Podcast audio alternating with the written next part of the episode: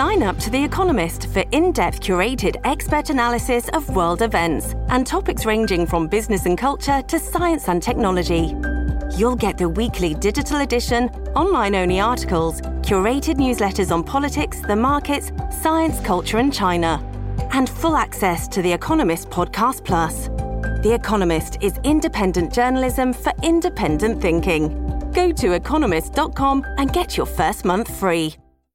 Hello, everybody. This is Marshall Poe. I'm the editor of the New Books Network. NBN listeners like to read books and buy them. So we thought we'd tell you that right now, our friends at Princeton University Press are having a remarkable site wide sale. You can get 50% off books, including ebooks and audiobooks, with the code 50, F I F T Y, at checkout until May 31. You can save some real money on Princeton University Press books. I encourage you to go there and check it out. Welcome to the New Books Network. Hello, you're listening to New Books in History on the New Books Network. I'm Joshua, a host on the program. Today we've got quite a treat for our listeners because not only do we have a great book lined up for the episode, we also have two people here with us to tell us all about it.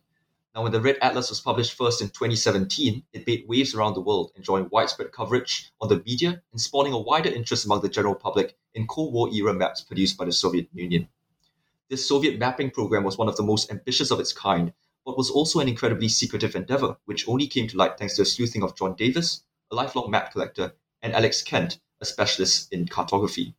In addition to curating an astounding collection of over 350 extracts from this Soviet map collection, the book also discusses the origins, details, and applications of these maps both during and after the Cold War. Well, I can only apologize that it took us so long to find you and feature your work on our channel, but nonetheless, we're here today, and we're very happy to have you both here with us. So, a warm welcome to you both. Thank you let's start with a few questions about yourselves. John, you describe yourself as a lifelong map collector. When when did you begin to take such an interest in maps and, and map collecting? Hi, I've been a map enthusiast since childhood. I still have maps that I drew at the age of five. There's no explaining where this comes from, it's just the case. But my other interests uh, particularly include hiking, travel, and transport. So, very much map using as well as map collecting they go they go hand in hand, and um, each each drives the other interest. Professionally, I designed management information systems as a career, and it was only after retirement about 15 years ago uh, did I start serious research and writing. I, I live in London and I uh, host Soviet the, the website sovietmaps.com. Oh, that's wonderful. And and Alex, you are you come from a slightly more academic background do you think it was always do you think it was written in the stars that you would pursue a career in, in cartography? That's a good question.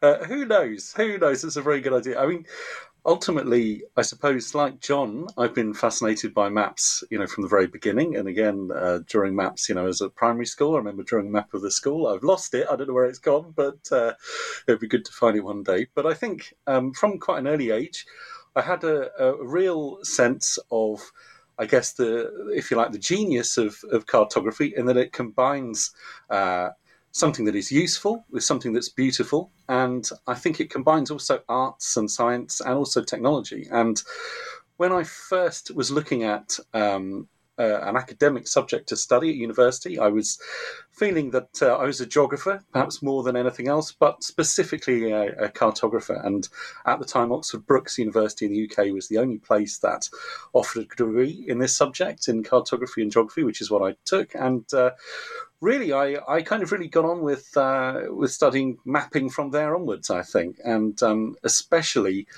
I think the the fact that it combines arts and sciences uh, so well, and maybe you use perhaps both sides of your brain a little bit, maybe that also helps. But I think yes, there's a real uh, a real sense of uh, of wonder that you can get by looking at maps and of the the way that you can just travel just by looking at a map. I think. Of course, you're both interested, no doubt, in Soviet maps. But are there any other areas of cartography or map making or map collecting that you are equally, if not perhaps more passionate about? The thing that brought us together, in fact, was a shared interest of Ordnance Survey maps, because they, we're both members of the Charles Close Society for the study of Ordnance Survey maps, and that's where you meet other map enthusiasts. And the, the, for, Brit, for Britons, the uh, Ordnance Survey obviously covers the country and unites us all. but everybody who loves ordnance survey maps inevitably loves other kinds of maps. So many strands of map interest in Britain come together under the uh, the, the, the, Charles Society, uh, which has been instrumental, as you'll see when we talk about how we went about the process. Uh, that society has been instrumental in our in the whole um, creation of this book, the whole evolution.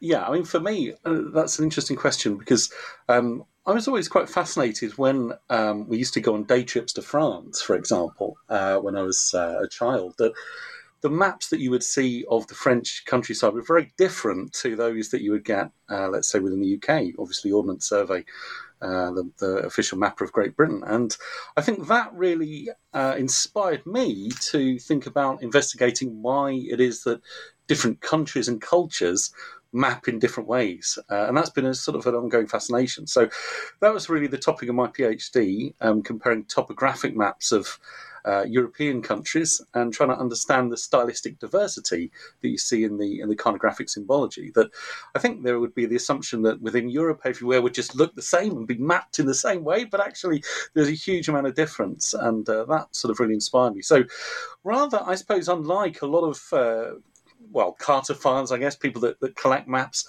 Uh, I'm quite into 20th century mapping as opposed to much more historical mapping, but I still find it all fascinating nonetheless. And let's talk about how this project began proper. You both encountered these maps while in former Soviet republics, John, if I'm not wrong, in Latvia and Alex in Kazakhstan. Talk us through how that happened, how you first encountered these maps. Okay, yeah, I'll start with a bit of prehistory, uh, as we'll call it. On the collapse of the USSR, pre- these previously unknown secret maps were acquired by a Latvian map publisher, and he showed them at the 1993 Cologne Book Fair that was the first time anybody in the West had any awareness of these. And following that, copies were bought by various British libraries and at least one British map, map dealer. But I personally didn't know anything about it at that time. My discovery didn't come until the early 2000s when I was in Latvia and I saw them on sale in that very Latvian map shop. So I started collecting and researching them then on my trips to Latvia. And by 2005, I started publishing articles in Sheetlines. Sheetlines is the journal of the Charles Close Society for Study of Ordnance Survey Maps. Uh, the journal comes out three times a year and covers a range of mapping interests, and I wrote two two articles in that. And then at the same time, I started the website sovietmaps.com. 2006, I organised a Charles Close Society visit to Latvia to learn more about them, to, to meet them, well, to see the factory where they've been produced and meet the people who discovered them and liberated them. And Alex, who had his own separate journey up to that point, joined this trip. Uh, we instantly clicked and realised that from then on, we would share our knowledge and share our research. Uh, it was a very happy meeting and a very happy combination of very different talents, uh, but it, it, has been successful. Alex, you have a, your own version of that.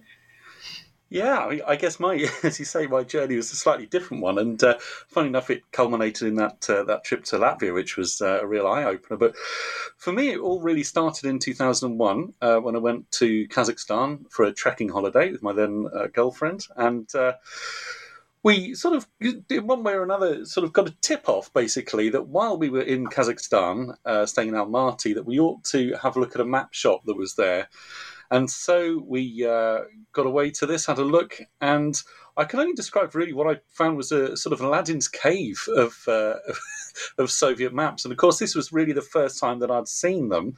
So again, this was 2001, and I noticed that actually before too long, my Cyrillic was a little bit rusty. It still is not that fantastic, but I noticed that there were these maps of places like Salt Lake City and uh, New York, and I thought, what was the Soviet Union doing mapping these places in such high levels of detail? So I thought this was really quite interesting, and I came away really from that map shop with as, as many maps as I could carry, which wasn't a huge amount, and really then uh, continued working on my PhD, but it was not until I saw John's articles uh, in Sheetlines uh, on the mapping of Britain by the Soviet Union that I thought, oh, actually, there is something in this that maybe uh, does need to be discovered. And I think one of the great things about uh, getting together with John is that actually we realised that we were looking at this same huge mapping enterprise, but from different angles. Uh, John looking at it from the Latvian angle, from the city plans, and myself looking at it from uh, the Kazakhstan perspective, if you like, uh, through these uh, topographic maps. So, actually, yes, we discovered fairly early on that we were sort of sitting on top of something uh, pretty groundbreaking as a story, and really that merited further uh, investigation. So that's kind of what we did, and we we're both very enthusiastic um, individuals, and I think we kind of spur each other on in terms of that enthusiasm. So yes, it has been a very uh, very fruitful and fantastic collaboration. It's a beautiful story.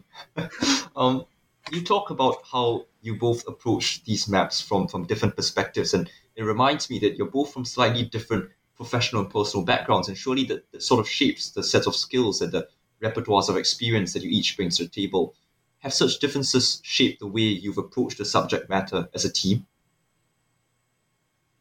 Yeah, inevitably. Um, yeah, I'll, the, what happened was we, as we got together, we realised that this we were breaking new ground. Nothing, no, no research had been published about these these maps. Uh, we didn't quite know how we were going to do it, but we realised there was a book here, and bringing together. So Alex's forensic or uh, academic approach and my sort of rather free-ranging but energetic approach, let's call it, we could we could bring a lot of stuff together. We approached numerous British publishers, uh, and of course, publishers are inundated with proposals and offers and manuscripts and so on. There was nothing made ours stand out, and we couldn't get any publisher interested at all until in 2015 at Wired.com picked up, well, picked up essentially my website, and from that developed the whole story and investigated the story more fully. And Wired did a brilliant job. They published a major story in 2015. That went global. It went worldwide enthusiasm for that.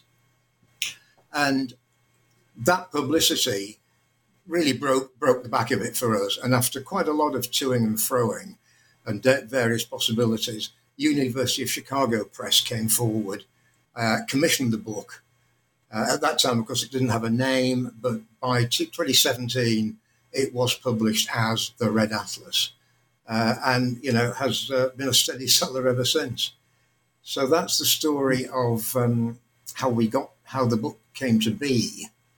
Alex, you have something to add on that? Yeah, yeah, I do. I think um, what is very interesting as, as that question, you know, are different approaches, and I think um, that's one reason why this has been a very successful collaboration um, because there are different skills and talents that we uh, both bring to this project. And I think one thing that John is uh, he's being very modest, but one thing that is, he's very very good at is the uh, level of knowledge he has of ordnance survey mapping and the ability to compare in uh, fantastic detail the Soviet mapping with the Ordnance Survey mapping. So that sort of real kind of detective style uh, approach of trying to see, for example, how different sources were put together and that sort of thing, really, I think has uh, has been the the kind of the, the, foundation of a lot of the work that we've done. I guess what what I I bring and what I'm quite interested in is the wider stories of uh, geopolitics. So thinking about uh, how these maps fit into that wider political story of the Soviet Union uh, and what they were trying to achieve,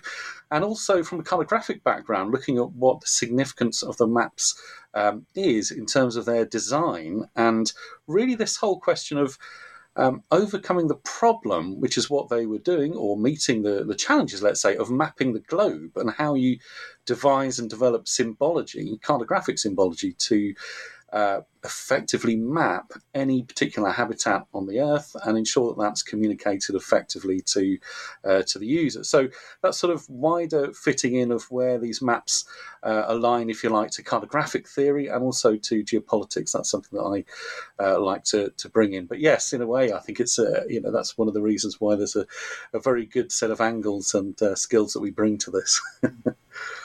it's wonderful, and we'll get to talk in detail about your conclusions, but I was wondering just when you first encountered these maps, what was your initial reaction? Was it was it sort of awe? What was there a tinge of fear that comes with the realization that at the very height of the Cold War, the people whom you perceived to be, you know, the enemy, they, they, they knew where you lived, you know, they knew your street, your city, in such detail. Yeah, the reaction was astonishment, amazement, and fascination. All of those things. You, you, you encounter something which is at the same time familiar and totally unfamiliar.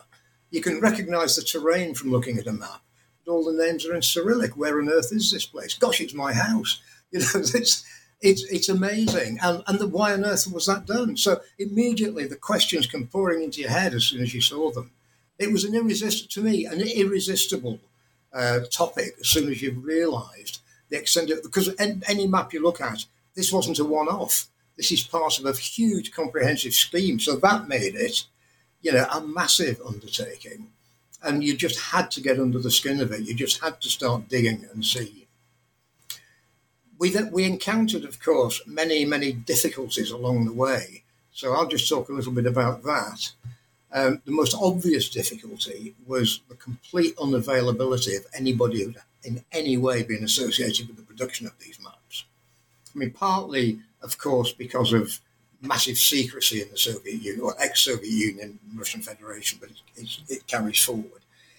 And of course, also because of the age, the time these maps were being made in the 1950s, 60s, 70s, people involved would have retired or died, but anyway, weren't going to say anything. So you'd no access to the sources.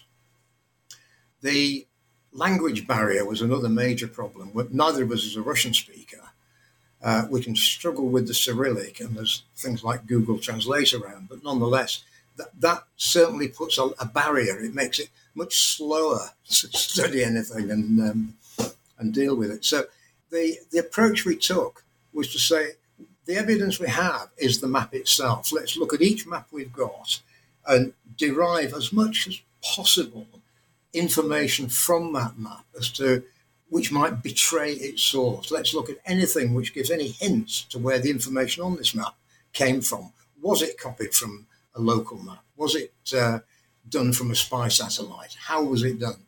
And so, very forensically, in very great detail, we looked at every map we could get our hands on and examined in close detail this little this piece of road or this little building here. How did they know about that? The name of this park or the name of this suburb. How do they know that? And gradually we built up, we saw patterns and we gradually began to build up our theories of how these maps were done. And then, you know, further information would challenge that theory or confirm it. So bit by bit, comparing the Soviet maps against anything else we could find, essentially maps, guidebooks, directories, anything you could find, we deduced what, what the compilers were working from. We also had another benefit was our Latvian contacts. By then, we'd become we'd shared with the people in Latvia from whom we'd acquired the maps uh, what we were doing, and they were extremely helpful. They had a little bit of first-hand knowledge in various aspects that was helpful to us. And the third angle that was extremely helpful was the response to the Wired uh, story, where people who had also, Lycos acquired these maps, but had used them professionally for scientific or exploratory purposes around the world. We got some astonishing stories, and we repeat them in the book. Alex, you probably want to add. Yeah, to- thanks. Yeah, I think um, I, don't think I'll ever really forget finding those uh, those first maps uh, for the first time that I saw. I think again that um, sense of bewilderment, really, and I think what. Um, you know, in a way that sort of characterizes your whole impression of this Soviet mapping project because you are blown away by the detail in which these places were mapped. Uh, the fact that you're looking at these places that, that are familiar to you, but they're mapped in a very, very different way. So that portrayal is very different. So you see the familiar through sort of unfamiliar eyes, if you like, which is very, uh, very strange. And I think, again, just the extent that you get the sense of this sort of global extent of this. So you understand the huge effort that would have gone into this project. So I think, you know, it really is a sense of bewilderment and a sense that really it's like uh, you know you're sort of standing at the foot of a glacier sort of thing you know it's absolutely huge it's really difficult to uh, sort of well appreciate in terms of the size depth scope whatever volume of what it is you're looking at so i think that that is a key um, element of how you encounter and uh, sort of um, appreciate the, these maps really i suppose. I think you know just adding a little bit from what john was saying um, certainly in terms of uh, the difficulties, yes, I mean this is uh, you know cartography is a, a, language in a way, so in a way we can understand the language of the maps. Um, because that's what symbology is all about. But of course, there are challenges with learning Cyrillic, and uh, I think we're better now than we were when we started, which is good. But I think also there are challenges in terms of um, people perhaps denying the existence of these maps as well. There are libraries that we've been to, for example, where we know that they exist in the libraries, um, but actually the staff have said, well, these maps don't exist, sort of thing. So, uh, in a way that you do sometimes come up against this sort of attitude, perhaps, of wanting to deny that they exist. And again, we have to recognize too that. Um, for many people, these are secret documents and were secret documents, and so denying their existence is is part of, if you like, the uh, the production process and of that regime. So while we're looking at these through sort of fresh, uh, in a way, Western eyes, um, those that were involved in the production and maybe curatorship of these maps would take a very different view of them as, as being once secret state documents. So we have to be sensitive of that as well. But our, our whole approach really is one of uh, sort of wonder, you know, bewilderment, wonder, and celebrating these maps as a, a feat of cartography rather than anything else. That's what sort of underpins the whole endeavor, I think. Was there any ever any active opposition to you pursuing, you know, this this line of research? Did anyone go, look, you shouldn't be looking into these maps; it could be dangerous? We didn't have any contact with anybody who might have said that. The, the, Soviet Union or the Russian Federation might have been unhappy, but they didn't tell us they weren't. The potential difficulty came from uh, copyright infringement. The, the, the, copyright status of the maps is uncertain. And one of the difficulties that we had when talking to publishers was, well, can we reproduce these? So that was, you know, a practical difficulty. Uh, and Chicago convinced themselves that that wasn't a problem, so they got on with it. But yeah, we we did encounter this as a potential difficulty, uh, but but it was overcome by the publisher. Yeah, nobody, I mean, nobody nobody said to us, "You can, yeah, these are secret, or you can't do it." I mean that that that uh, that just didn't happen. Yeah, I think one of the um, perhaps interesting encounters we had is when we presented um, a talk on these maps for the first time at the International Conference on the History of Cartography in Moscow uh, in 2011 at uh, I think it's Pashkov House just by the Kremlin, and um, of course, at this time, this is well before the Red Atlas, and when John and I were starting to pull together our, our major findings, really. And we were hoping that at that um, talk, we may get some uh, insights, perhaps from the audience, from the um, the Russian academics that were in the audience, really to to perhaps give us a, a, sense of what was going on with these maps, because we were just obviously looking at these from an external perspective and only really scratching the surface. But actually, we we didn't get anywhere with that in terms of people coming forward, apart from questions about where we got the maps rather than anything else. So again, I suppose you know, we were maybe expecting a little bit too much that we would, we would hear something from them. But really, yes, I think that that sense of um, uh, state secrecy and so on of the generations that were involved in the creation of these maps, I think that very much is uh. And it's it's unrealistic to assume that that would. Uh, not apply, of course, when I'm sure if you look at anywhere in the UK and US and any other state doing this sort of secret mapping on behalf of the state, would we expect any different from them? So really, um, you know, you could say actually we were expecting a lot, but in a way, it was a pity that we didn't hear too much from them. Well, a lot's been said about these interesting maps, how you encountered them, you know, the, the sort of trouble they've brought you, but we haven't quite delved into the finer details of this ambitious mapping project. Could we perhaps just begin by discussing the the history of, of Soviet and Russian cartographic tradition and how that influence the, the creation of this mapping program?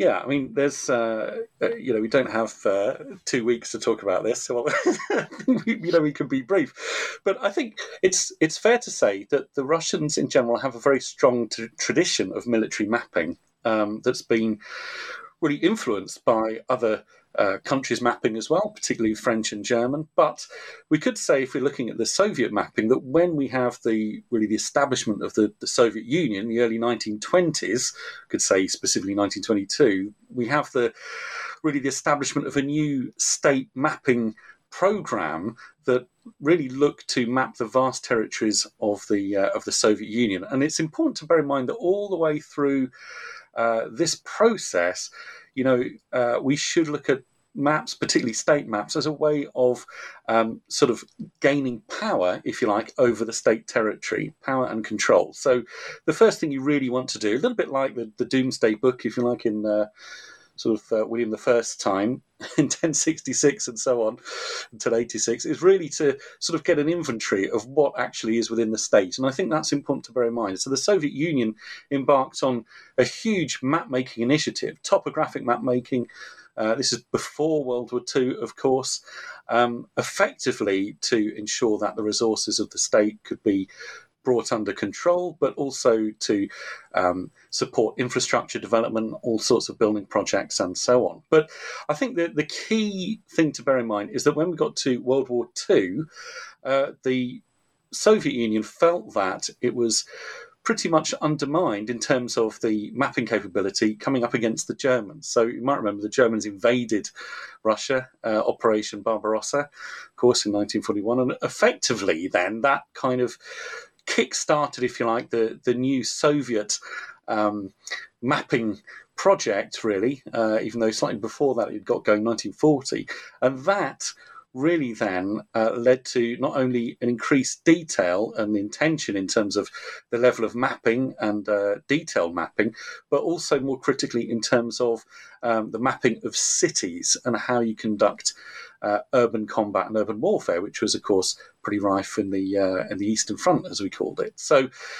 The, the creation of the um, the Soviet plan of Berlin, really in response to the, the German plan of Moscow, if you like, looking towards this uh, drive the counteroffensive all the way back to, to Berlin at the end of World War II.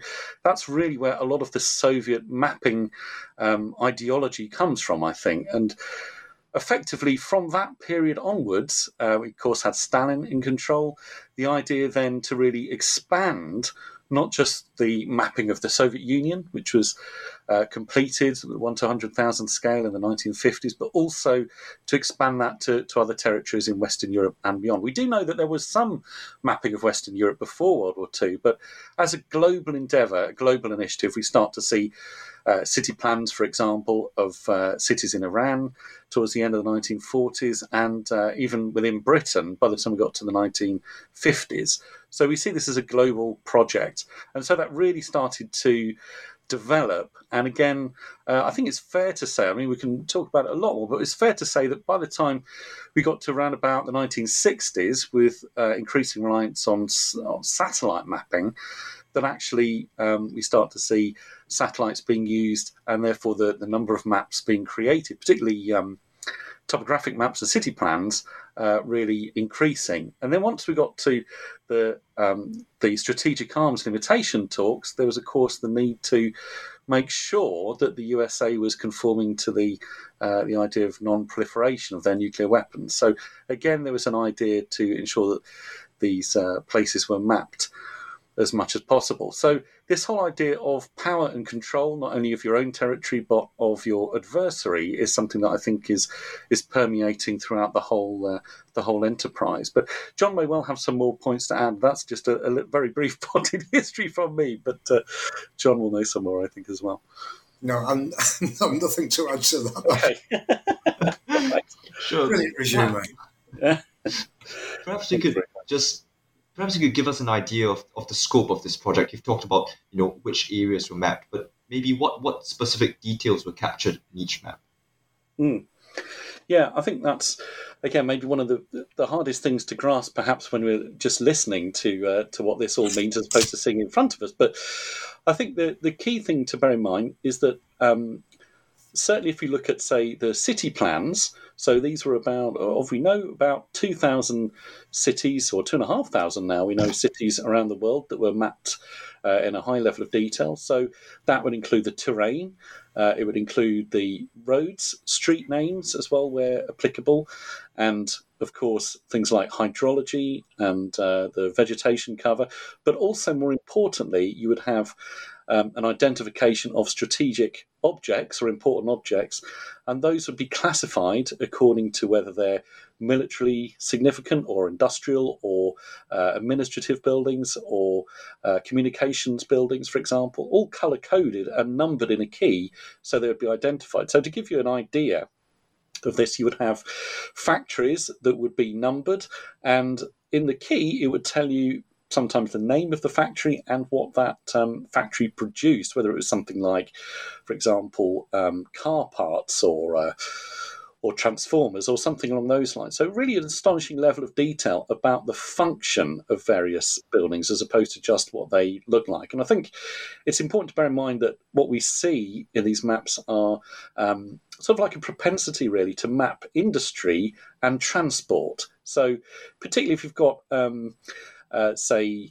disused railways and sometimes disused mines and uh, tram lines, that sort of thing. Sometimes you see these appear on these maps uh, long after they've actually fallen out of use. So there's a lot of detail that you would get that you wouldn't actually sometimes find on, uh, let's say, Ordnance Survey mapping that we have in the UK or Great Britain. So actually, they can be a very useful resource in themselves for a lot of this detail. So that'll give you a, a bit of an idea. Uh, John has been doing a lot of work in terms of comparing some of these uh, buildings and the details that that you can find um, in comparison with uh, with a native mapping. So he might have some views on what he's been doing with that. Yeah, I mean, I, I just point out we talk about these maps as a sort of gen- generic thing. There's a, many different kinds of these maps. As we're alluding to, the, the topographic series are a continuous coverage, and they pretty much span certainly the uh, the land surface of the world as far as we can see, and th- that's continuous coverage at f- probably four or five different scales, from one to a million down to about one to uh, one to hundred thousand. Then you've got the city plans, which are at one to twenty-five thousand or one to ten thousand, and they centered on individual cities, and there must be at least two or three thousand of these of different cities around the world. And they were done more than once. So this wasn't a one off project. Then you've got things like aero navigation maps, which are small scale of very large areas on different projections. So it's another whole map series. Then you've got the maps that they made for the civil authorities throughout the uh, Soviet Union.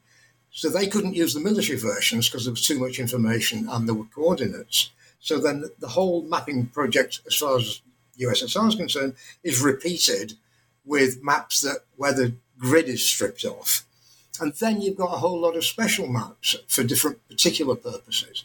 So the, the, the list of what's possible was an enormous list of, of maps. And of course, we just talk about the maps and we tend to be referring to many different sorts of things.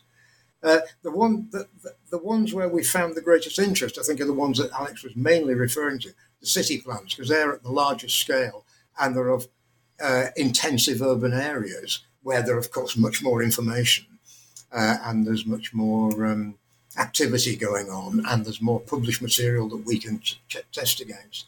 But it is worth mentioning. I mean, this inventory must have been two or three million different maps we, we'll never know how many. But, you know, it's phenomenal. Uh, and, and, and, and then we've got the, the moon and outer space and, and the oceans. And, uh, you know, it's, it's endless. we'll, never, we'll never know. Do you think you have any idea of what proportion of, of these maps are available in the public domain? Is it is it a tiny, tiny? we know we can tell the gaps because if we look just in a small scale, we can look at maps of Britain, uh, the British city plans, and we can we have identified hundred different British cities, but some major British cities or towns are not. We don't have them, so they would obviously have been mapped. Whether we'll ever find them, it's it's pure chance, really. What has survived? The intention on the collapse of the Soviet Union, the intention was that these would be destroyed or, or stored very securely and very secretly. It's accidental on the part of the authorities that they ever escaped at all. So only a relatively small amount of what was published has ever been discovered. And, and it's unlikely, unless there's some great openness or glasnost in the future, it's unlikely that they ever will be released. So we're working on really, uh, you know, hands tied behind our back or half, half one eye shut. We don't know. We don't know what we don't know. But we can tell from the things we do know. There's a hell of a lot we don't know. I mean, you, you say you're working with very little, but it, it, it, still baffles me the level of detail and the sheer breadth of cartographic knowledge that the, the Soviets sought to acquire. I mean, surely if large cities like New York, London, Shanghai, but you, you also have small market towns. In your book, you mentioned Gainsborough in, in Lincolnshire. Even even my home of Singapore is, was mapped, um, and it's so many miles away from. That's why we know that there is so many missing. Because if you've done a map of Gainsborough or Dunfermline, relatively small, relatively insignificant economically, um, then you wouldn't have done them unless many more important places, major ports and industrial areas, had been mapped. And so maps, we, we don't have a map of Kingston on Hull. We don't have a map of Limerick or Cork. These are major places, uh, very important places. They would have been done. So, you know, we know there's a lot we don't know. And also, we also know for about three or four British cities, we've a version of the map in the 1970s and another map in the 1980s.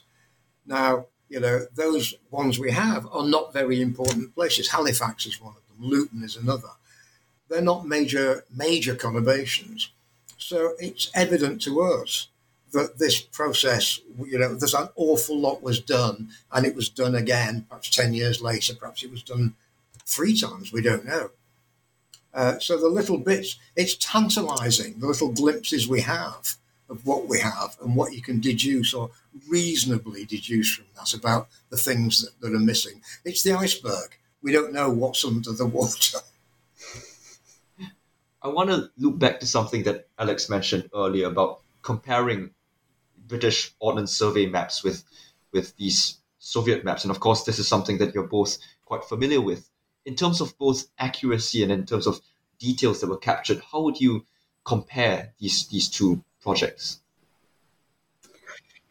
Yeah, okay. I mean, John can tell you about specific examples. I think in general, um, that's a very uh, a very good question in terms of accuracy and so on. I mean, the, the accuracy tests that that we've done. Uh, and that others have done that we, we've seen as well show that the Soviet maps are accurate. But of course, um, you know, we've only tested a very, very small number, a small fraction of what is absolutely out there. So it's it's you know, it's a huge amount. I suppose what uh, is the the curious side of this is to think. Um, not necessarily in terms of the positional accuracy, but in terms of uh, or the spatial accuracy, but in terms of the topographic accuracy. In other words, how various features are described and identified, and how uh, how correct that is. For example, now when we look at these, for example, the city plans, and that's something that uh, you've already mentioned, one of the curiosities that we see is where you have particular buildings that are misclassified as maybe uh, military buildings or whether they've been mislabeled, of course. There are lots of examples of that. Um, and I think sometimes it's worth remembering, even though it's difficult, it's worth remembering that these maps were compiled in a non digital era mostly. And of course, the errors that we see prove that they are made by humans. And of course, that you know, we've got this sense that actually you look at a map and it's uh, sort of quite impartial, if you like, but actually they were all created by people. So, um, in a way, it's not that we like to sort of poke fun at them and laugh at them, but actually to marvel at what was achieved, given the very little amount of information they probably had, and obviously then also to celebrate the fact that uh, that these are these are products of uh, of humans, if you like. These are these are cartographic creations. But I know John has been doing some very detailed work on finding some of the specific uh, misclassifications and so on. I'm sure he can tell you some more about those. Well, yeah, I'll, I'll sort of generalise first and say, yeah. yes, they, they've taken information from Ordnance Survey, but they certainly haven't copied Ordnance Survey maps. And one possible reason for that is a culture of secrecy. In the Soviet Union, if a map was in the public domain, it necessarily had been falsified. You couldn't, it, that was, it would not have been in the public domain without being falsified. So that kind of assumption that publicly freely available mapping in Britain uh, is is is uh, in some way uh, falsified would have underlain the cartographer's assumption. So they wouldn't they wouldn't take an ordnance survey map and verbatim print, uh, copy everything from it. They would have verified the information. They would have and, and certainly drawn it in their own style. And they've collected as much information as they possibly could from the Ordnance Survey and from many other sources because Ordnance Survey maps, for example, don't show, don't list factories and what, what they produce. So they've collected many sorts of information and they've made their, they've done their best to interpret it and to understand it and present it in a standardized format. But occasionally they misunderstand and they get things slightly wrong. And again, those, those errors are quite useful to us because an error can show that somebody has tried, you know, it doesn't match any particular source. So somebody's thought about this and they've, and they've thought wrongly. So that's a fascinating, as Alex says, it shows that it's people doing this. It's not machines doing it.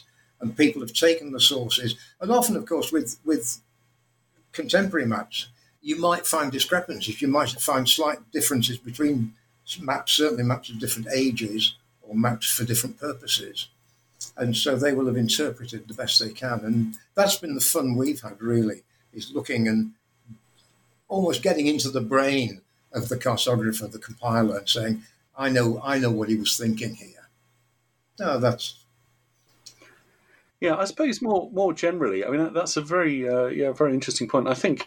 Um, you know your question again, Joshua, about uh, comparisons and so on. I think the other thing to bear in mind is the, the overall strategy and purpose of uh, of these maps and what they're about. And again, in that comparison with Ordnance Survey, well, Ordnance Survey, of course, has got historic uh, origins, but they're also military origins as well. And I think it's important to bear in mind that. Um, with the Soviet maps, as with Ordnance Survey mapping, again, where topography is so important and uh, in a way, sort of a general balance of so many themes, actually it's very difficult to isolate a single purpose for which these maps could have been put. So quite often people look at these and they'll say, "Are these are they invasion plans specifically?" And you know that's a very tempting question to ask when you look at these Soviet maps, of course. But you know we would say, well, actually, they they don't seem to be have have been um, designed for any one purpose in particular. They much more follow this sort of overall topographic mapping tradition of trying to gather as much information as possible and map it in a comprehensive and uh, well designed way so that it was clear and it was understandable and so on. So it's not as if they were being uh, put to a particular purpose in mind, but rather it was a case of gathering as much intelligence and geographic intelligence really as possible. And remember, this is an age of paper, and then putting that on the map. Remember that paper would have been the, the medium through which you would have stored, recorded, and presented the information. Of course, these days with the GIS, Geographical Information System, digital map, you could store different types of information in layers and just put on what you want to see at a time. But at that era, of course, with paper, you'd have to show everything simultaneously. So, really, the paper was the way of holding it all together. So, I think it's it's worth remembering. Again, there is a similar tradition going on in terms of gathering information and putting it on the map, making sure that it's all legible and uh, and visible. I'd also just point out that the, the, maps, the maps they're producing at any particular uh, cartographic depot in Russia, were covering many different countries and the source materials would have been very different. So we talk about maps of Britain, they would have looked at Ordnance Survey maps. However, you're doing France, you're doing, well, the rest of the world. So the source material is very different. And what they're trying to do is compile maps that look the same, look the same as each other, not look the same as the source material. So it, it, it uh, disguises where the source material was, which will have been very varying quality and very varying reliability. But they've, they've had to produce maps of a, of a consistent style, design, and accuracy from very varying uh, sources. You know, American mapping is, is, different from British mapping, and so on and so on. You you two make a very good point about how remarkable this achievement was. I think it's it's a bit difficult. I think this in this day and age to appreciate the sheer scale of this achievement. Today, I can open you know Google Maps on my phone and I can find everything I need there. But back in the day, I suppose this must have been an incredibly significant achievement. Mm. There would be no yes, absolutely that that we have to keep reminding people you can't, you can't just look at Google Maps. You couldn't just look at Google Maps. Satellite imagery was not available to anybody other than the military. So it, it's an astonishing, yeah, and people forget that in, think, in today. I, th- I, think another uh, illustration of that is if you look at, for example, a place relatively close to me, Dover in uh, in Kent, and the Soviet map of Dover, and you have a look at that map, and you compare it with the um, the map that was made by the um, German um, army in terms of their uh, invasion plans, the Planheft plans for uh, invasion of Britain in uh, World War II, and you have a look at the process and the approach that they took, which was effectively to take a, uh, an ordnance survey plan of the town at um, six inches to the mile, and then photographically enlarge it to a metric scale of one to 10,000, and then to annotate it with the various objects that they thought were strategically important, like barracks and so on. Well, if you compare that with the Soviet map, you see that the Soviet map has been comprehensively remapped. So it was a new map created specifically and exclusively by the Soviet Union. So the contours, for example, are present. They haven't been copied, uh, neither of the cliff drawings, for example. And again, although some of these strategic objects are the same, and maybe they have been um, copied from the German map, in terms of the actual terrain, that has not been copied. Now, mapping contours, creating those takes a huge amount of time and effort. And if you wanted to cut corners in any sort of map production, you would simply copy that terrain because you would say, well, that doesn't really change that much anyway. So, you know, let's speed things up by using what's already there in terms of that base map and, and copying that over. But actually, the Soviet map has been created from scratch. So you can see, even from that map of a very uh, relatively small place, the amount of effort that's gone into creating uh, certainly even the town plans, let alone the topographic map series at the different scales that we mentioned earlier. You mentioned something interesting about how the Germans also mapped over, and that reminds me that very often we have it, it's not uncommon for other countries to map you know foreign countries. The cia had many maps of moscow for instance. But in terms of scale was there ever a project anywhere in the world that, that matched that of this soviet mapping project? No i don't think so. I think that's um, something that we get asked quite a lot and uh, from the mapping that we've seen uh, it's very clear that there's nothing as comprehensive as this. And I think there's actually a very good reason for that as well, which is that when we compared, we started to make some comparisons uh, between the Soviet city plans and those that were produced by, uh, at the time, what was called the, the NGA.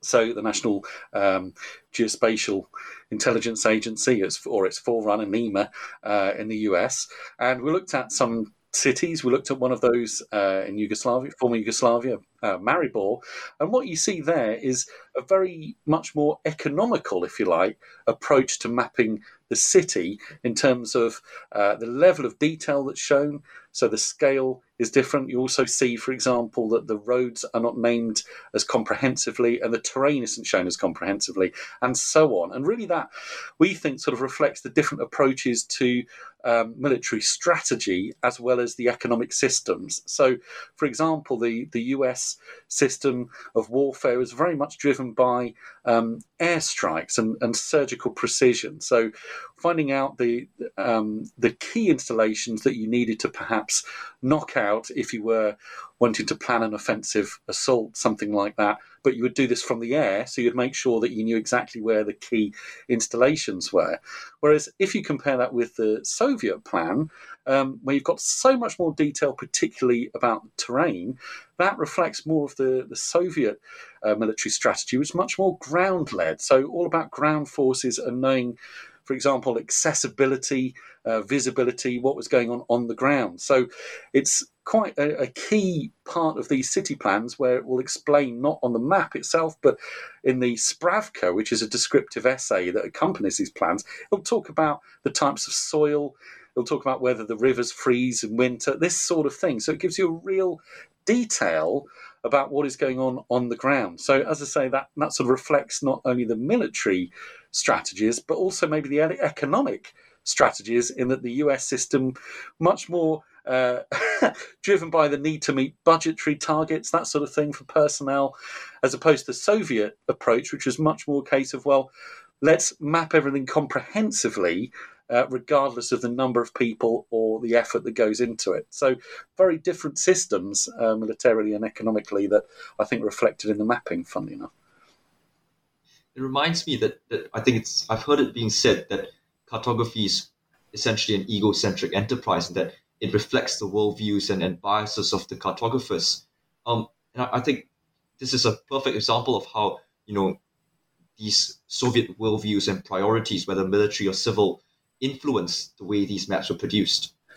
Yeah, yeah, I think you're right. And I think it's it's very important to remember, I think that, you know, the point of departure that we have with this this whole project is to see and be aware of that exact fact that the selection of features and how features are shown is a key element of cartography. So there's always a politics of selection and an aesthetics of selection when it comes to mapping something. So deciding what to show and how to show it, you know, tells you something about the values of that institution, the organisation, but also the wider culture as well. And I think the fact that um, there's a very strong sense of uh, sort of utilitarian uh, or utilitarianism, if you like, that goes behind the selection of which features to show uh, is something that really comes across very strongly. If you look at, by comparison, Ordnance Survey maps, and how they've developed over time, and you see more and more information that has been aligned towards the, the leisure user. Obviously, Ordnance Survey needing to sell paper maps as well. This whole idea of gaining revenue within that free market economy system actually tells you something a little bit more about the imperatives behind that uh, that mapmaking organisation. So I think there is something to be said about, as you were saying, Joshua. You know that that idea of the values being reflected in the map and what that actually means. And of course, you talked about how this is this was essentially a very secretive enterprise, and up until the dissolution of the USSR, I think very few people knew about it. But do we know if countries like the UK or the US did, did they realize that they, they were being mapped or if they did, did they comprehend the sheer scale of this endeavor? Almost certainly not. We, we, I mean, the secrecy applies on this side as well as the other side. It's very difficult to ask that question. It's very difficult for anybody to give you that answer. Um, but I, it, it would appear from conversations we've had, uh, yes, they would expect that spy planes would have picked up some strategically important stuff, some militarily important stuff, just as uh, American spy planes were capturing images of uh, Russian rocket launching sites and so on. That's quite different from this comprehensive mapping uh, of civil infrastructure, let's call it. So I don't think there's any reason at all why the Americans or the Brits or anybody else would ever have mapped civil civil uh, infrastructure in Russian cities. Yeah, and I think in terms of what we know and and what we knew when we knew it, I think again, you know, it's uh, it, it does seem that the Soviet topographic maps, which um, some of them had a, a lower level of uh, security classification. It seems that some of those were known about fairly soon after um, World War II. So we have a there's a uh, it's publicly available. There is a U.S. Army field manual which is about Soviet topographic map symbols from 1957. So we know that at least some of the Soviet mapping endeavour was known by then. But in terms of the city plans, uh, they seem to be pretty secret um, throughout the Cold War, and we it looks like certainly very very little was known about them until 1993 because that's when, as John says, at the International Cartographic Conference in Cologne, uh, a Latvian publisher started to offer these for sale, having found them in an abandoned depot close to Riga. So ultimately, that was probably the first time when these city plans uh, perhaps came to light. And I dare say a lot of people didn't didn't know what on earth these things were at the time. It's only really over the last few years that that their significance has, has really come to light. Um, there's so many follow-up questions that I want to ask, but we have to keep it a bit compact. So, in the interest of time, I've got one last theme that I want to talk about related to this book, and that's the the idea of obtaining this information. Because, as as you mentioned earlier, these maps have such great detail, and and there's nothing comparable um, in terms of foreign intelligence. And surely they weren't just copying these maps that were already in circulation. So, how did they obtain such information? Yeah, that's really, I think, the driving force behind the book is to examine. There's no simple answer. There's no single answer to that question at all. Multiplicity of sources is, is the only way to describe it. So you would say that they would have collected as much as possible documentation that, that could. And of course, in, in the West, stuff is freely available. You can go into a map shop and buy maps. You can go and buy guidebooks, tourist guidebooks, in, uh, uh, trade directories, or railway timetables. So the source, a lot of source information is freely available. Uh, it could have been collected. It could have been transmitted to Moscow or Leningrad or wherever these maps were. Particular map was made, uh, and that would have been used. Um, at the same time, the development of spy satellites started, so you've got then the possibility of aerial imagery, and you can detect on the maps things that could only have been done from the air because of some a mistake, let's say, that uh, a misinterpretation of something from the air. But you can't get names from the air, and you can't get the depth of the water or the height of a bridge. So there's, you know, it's a combination of many different pieces of information, and, and in any one map, the answers might be different on the neighbouring map. Whether there were people on the ground out with kind of spyglasses collecting information and notebooks that's really hard to say. There's very little that we would find that you say that could only have been done by an agent on the ground. Most of what you find could conceivably have been done from published sources. But there are intriguing exceptions to that. And um, one particular one that we, we often mention in the River Medway in Kent, it was the dockyard where Chatham Dockyard, where uh, nuclear submarines were being built during the Cold War, and the, the suspiciously lot of information on the map about that area, like the road bridge and the carrying capacity of the road bridge and the depth below the road bridge of the of the water, things that don't appear throughout most of the mapping. So that might be a might be an example of somebody on the ground collecting information. But other than that, there's no single answer. It's, it's a multiplicity. Yeah, I think another um, point really that reinforces that is you could say, well, if um, all of this information could have been gathered from uh, external sources without being on the ground, why was the level of detail not more systematically um, obtained or consistent. So, as John says, you know, for the uh, the city plan of Chatham, where we've got carrying capacity of, of a bridge and so on, there, you'd think, well, if that could be derived from uh, satellite, or obviously it couldn't be, but from other sources that were available, then why was that not more uh, systematically shown on the plan? So there are, as John says, there are these anomalies that make you think, well, you know, perhaps where there were certain areas where there would have been a strategic need to map them, like a, a submarine base, that actually perhaps there were people that could at least maybe have been there, maybe had a photograph taken in front of a bridge with uh, the carrying capacity written on. You know, there could be lots of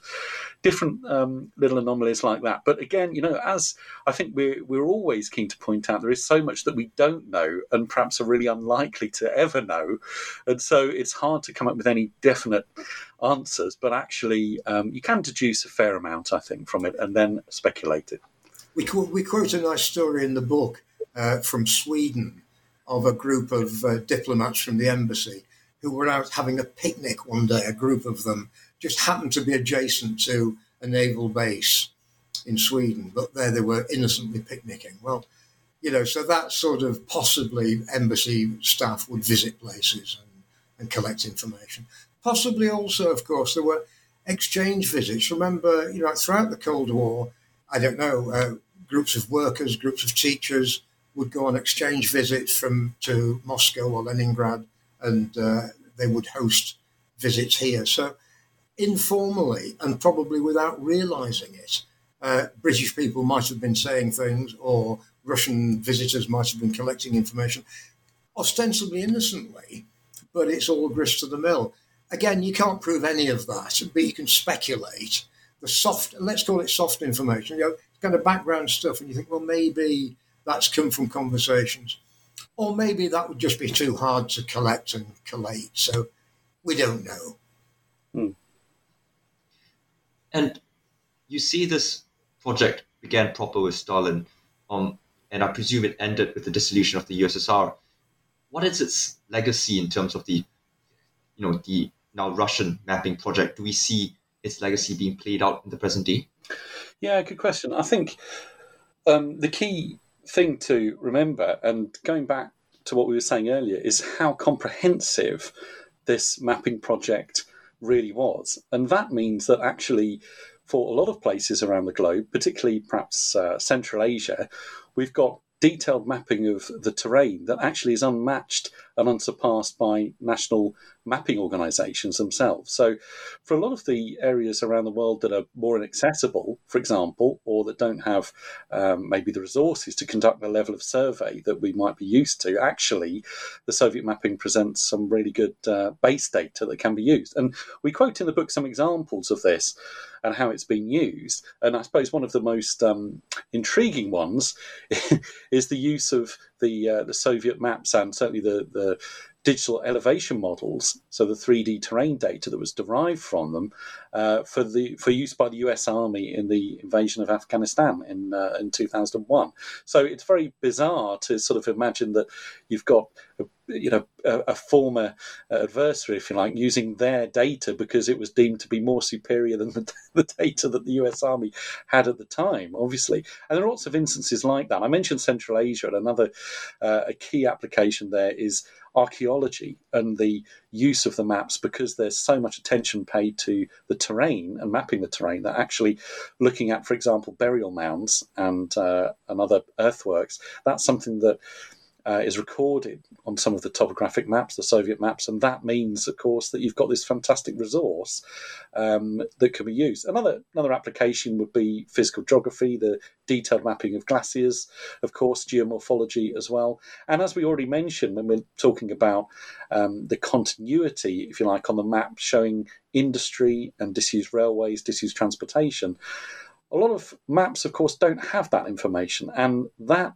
is another really useful resource in which the uh, or type of information in which the, the Soviet maps can provide a resource. So I think there's a huge legacy in terms of what was there historically, but also actually that can be used today as well. Another application would be humanitarian uh, applications. If you've got, for example, disaster relief uh, that needs to take place in an area after a natural hazard has struck. And perhaps, you know, if we're thinking about Haiti and the Port au Prince earthquake, where the National Mapping Organization didn't have sufficient uh, terrain information, again, okay, we've got OpenStreetMap that was used, but ultimately, if we're talking about the mapping of terrain, that takes, as I said earlier, you know, a huge amount of time and effort. Um, the Soviet mapping had that. It was something that was that comprehensive. So there are lots of applications that we can think of, I think.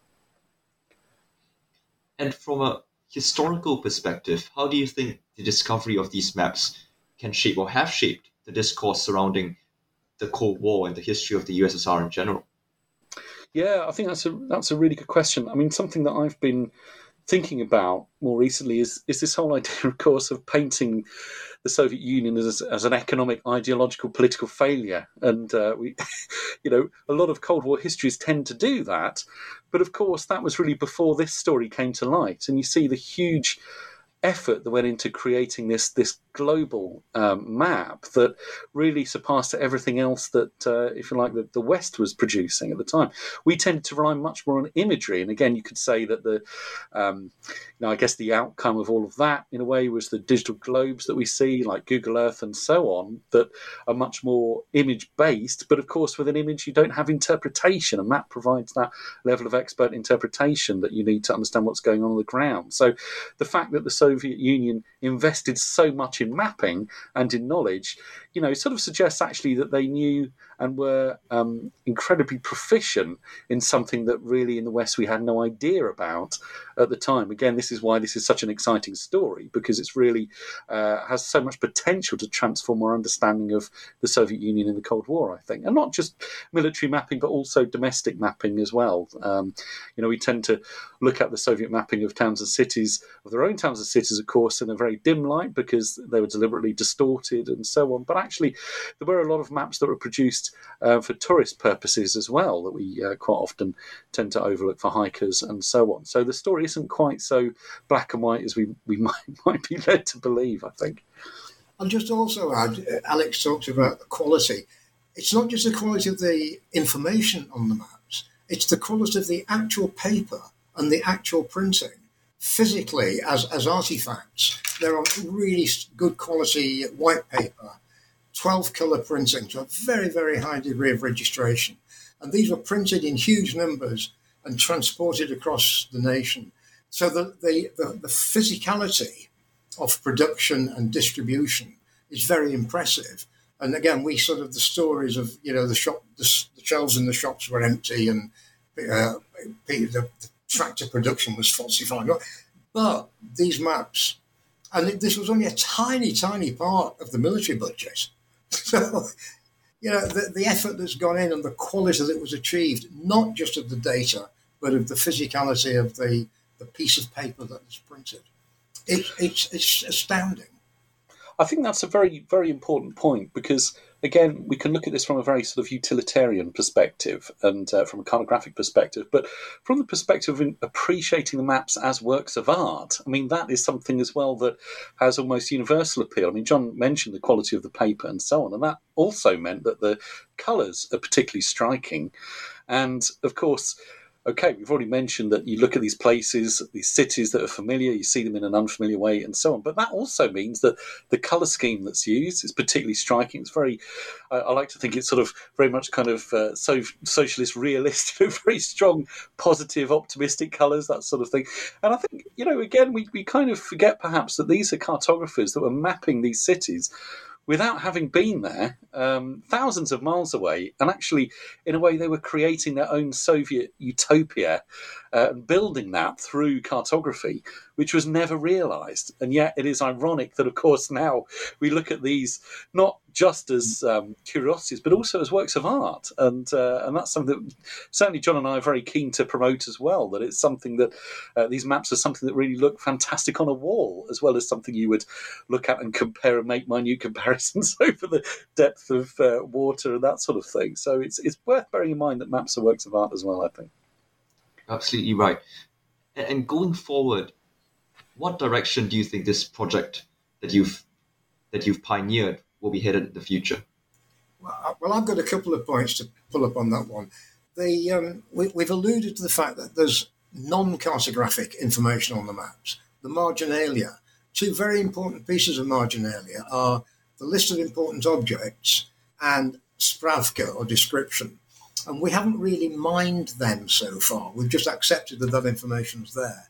It takes a bit more effort to translate it and a bit more effort to kind of understand it. But I think there's a major work to be done in interpreting all that uh, textual information uh, that, that accompanies the maps and, and uh, taking that one forward. And, and the other way, the other thing is what we've just been talking about uh, from an artistic perspective the Soviet realism, the use of color, symbology, how they maximize information. I think we can do a lot, or we're, planning to, to take forward, uh, looked at from an artistic perspective, looked at not as a scientific project, but an artistic project. And uh, that, for me, is the two very exciting ways forward. Yeah, I think um, John's absolutely right. And uh, of course, what we focused on really until now are the military maps and the topographic mapping and the city maps. But of course, it's very important to bear in mind, as John said much earlier on in the uh, in the podcast, that actually uh, the tourist maps as well are you know, works of art in their in their own right, and often they're into, uh, overlooked. So actually, I think there's a lot of work to do that uh, that we have, and certainly others as well. I'm sure to uh, really promote the, the breadth of the Soviet mapping enterprise. That it's comprehensive, certainly from a military perspective, but but actually in terms of the broad range of uh, documents that are maps that are produced, that actually there is something about understanding, of course, what maps meant to that particular society. And I think actually also looking ahead. Um, and how the mapping of the world that uh, the Soviet Union engaged in, actually, there's a lot that cartographers can learn from that because actually the Soviet Union met and addressed particular challenges, difficult challenges of how you actually symbolize features and how you show various uh, themes together on a map that actually still have a lot of design relevance today. So I think it's, you know, I'd be keen to point out that yes, these are historical documents, yes, they're works of art and so on, but actually, you know, let's not forget that there was a lot of um, intellectual effort that went into these maps in terms of overcoming these difficulties of how you actually map the world, which is something uh, that that no one has really ever done before or since as comprehensively. So I think it's it's worth bearing that in mind. We've got a, a special issue of the Cartographic Journal coming out later this year that uh, that hopefully will incorporate many of these different uh, angles and also many different papers on those angles from tourist maps to the military maps. So we're looking forward to seeing that coming out too. That's wonderful, and it's a very nice note to end on. You know, positive outlook for the future of, of research into these maps. Well, before I end, I do have one final question that I pose to every guest that comes on this show, and feel free to take it in whichever order you decide. Um, if you could interview someone, anyone, for their new book in history, who would that be? Yeah, I think uh, a fantastic book that I've seen recently is uh, Richard Ovenden's Burning the Books, where he's talking about really the suppression of knowledge. So, Richard Ovenden's the uh, uh, Bodley's librarian, of course, at the Bodleian Libraries in Oxford, and uh, I think he's brought a, unique and uh, fascinating perspective on how knowledge has been suppressed over time, and really what the implications of suppressing knowledge uh, are in the future. And I think there are a lot of links um, between knowledge and mapping, of course, and uh, obviously that link between knowledge and power. So uh, I think there is a very clear association there. But yes, I think that would be an excellent author and book to uh, to interview? Okay, for, for me, it's a book that's just recently been re- relaunched, and I went to the I went to the uh, relaunch recently, and I've just put it down. I can't find it. It's it's by Tom King, and it, here it is, and it's called Thames Estuary Trail.